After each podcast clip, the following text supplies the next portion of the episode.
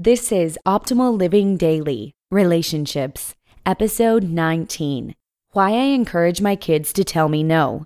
Raising Autonomous Children, Part 1 by Bridget McNamara with FamilyOptimized.com. And I'm your host, Joss Marie. Hello, and welcome back to another edition of the podcast where I read to you every weekday to help you optimize your relationships. I'm back today with a post from Family Optimized, and it's about twice as long as a normal article that I narrate. So I'm breaking it up into two posts. I'll read the first half today and then finish it up for you tomorrow. But before we get into it, we're halfway through the month already, and that means we're getting close to another book giveaway to a random person on our mailing list. To be entered into the raffle, make sure you're subscribed to our weekly newsletter at oldpodcast.com. But for now, let's hear a post from Family Optimized as we optimize your life.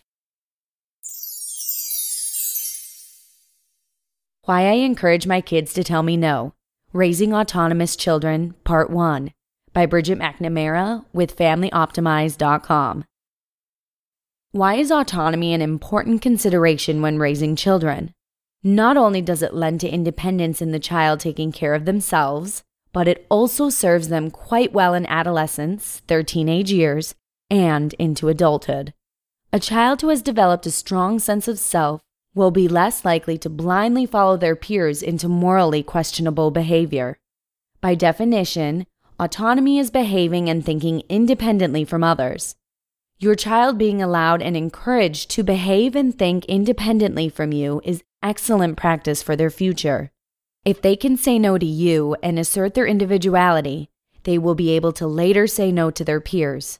While having your young child be a people pleaser may seem like a parent's dream, it doesn't serve them well as a teenager or adult.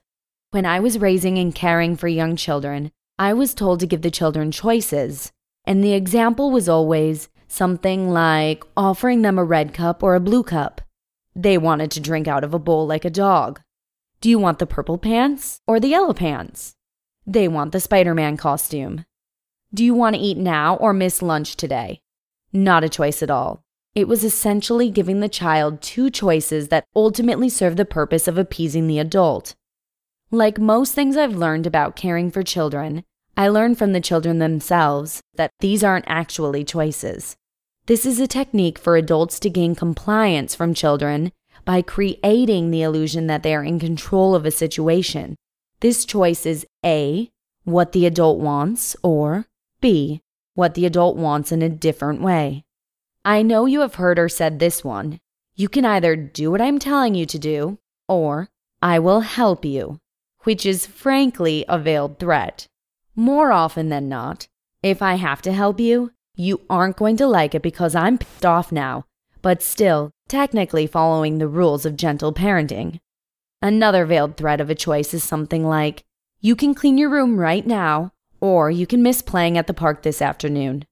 In this way, the adult in the situation has worded the choice carefully so that it appears the child actually chose not to go to the park to play, when the reality is that the clean room and the park have nothing to do with each other. Now, if it was a flat tire that needed to be changed to get to the park, that would be a real choice.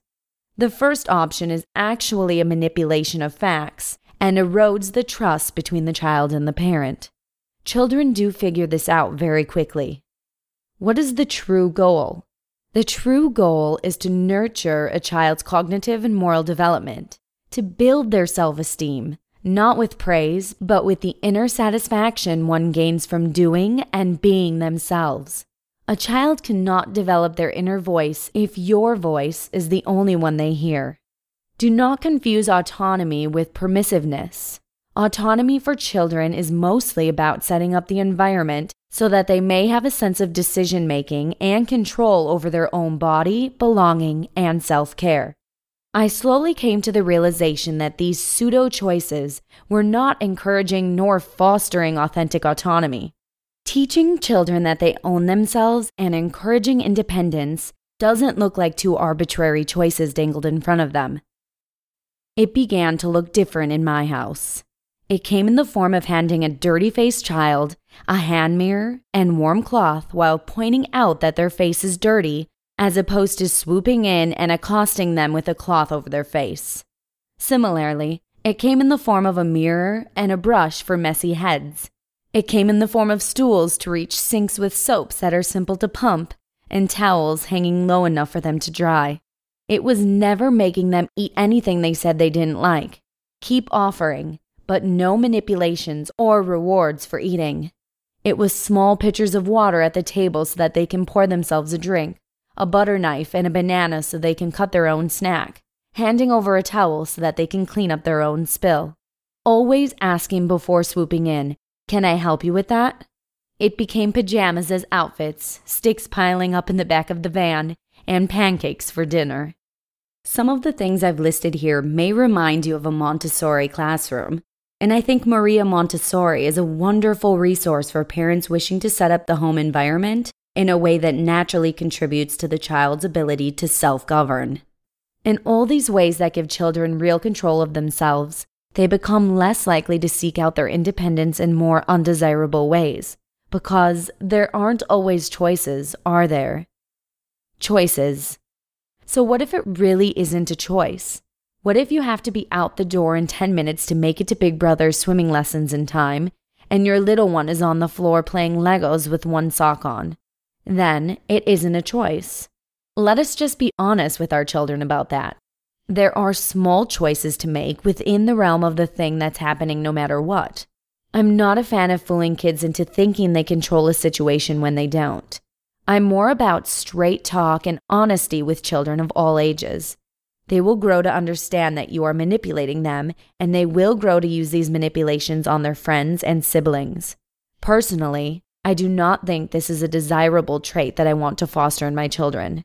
It is not a desirable trait in the adults that I prefer to spend my time with. While putting the other sock on, I'm going to put your other sock on and then your shoes. We have to go right now, no matter what. Here's a container for your Legos so we can bring them. Yes, in these situations, I will pick up the child, but all the while saying, I'm sorry to make you go when you don't want to. I know you'd rather stay home and play with your toys. What is the first thing you are going to play with when we get back home? And by this time, I am buckling him into his car seat.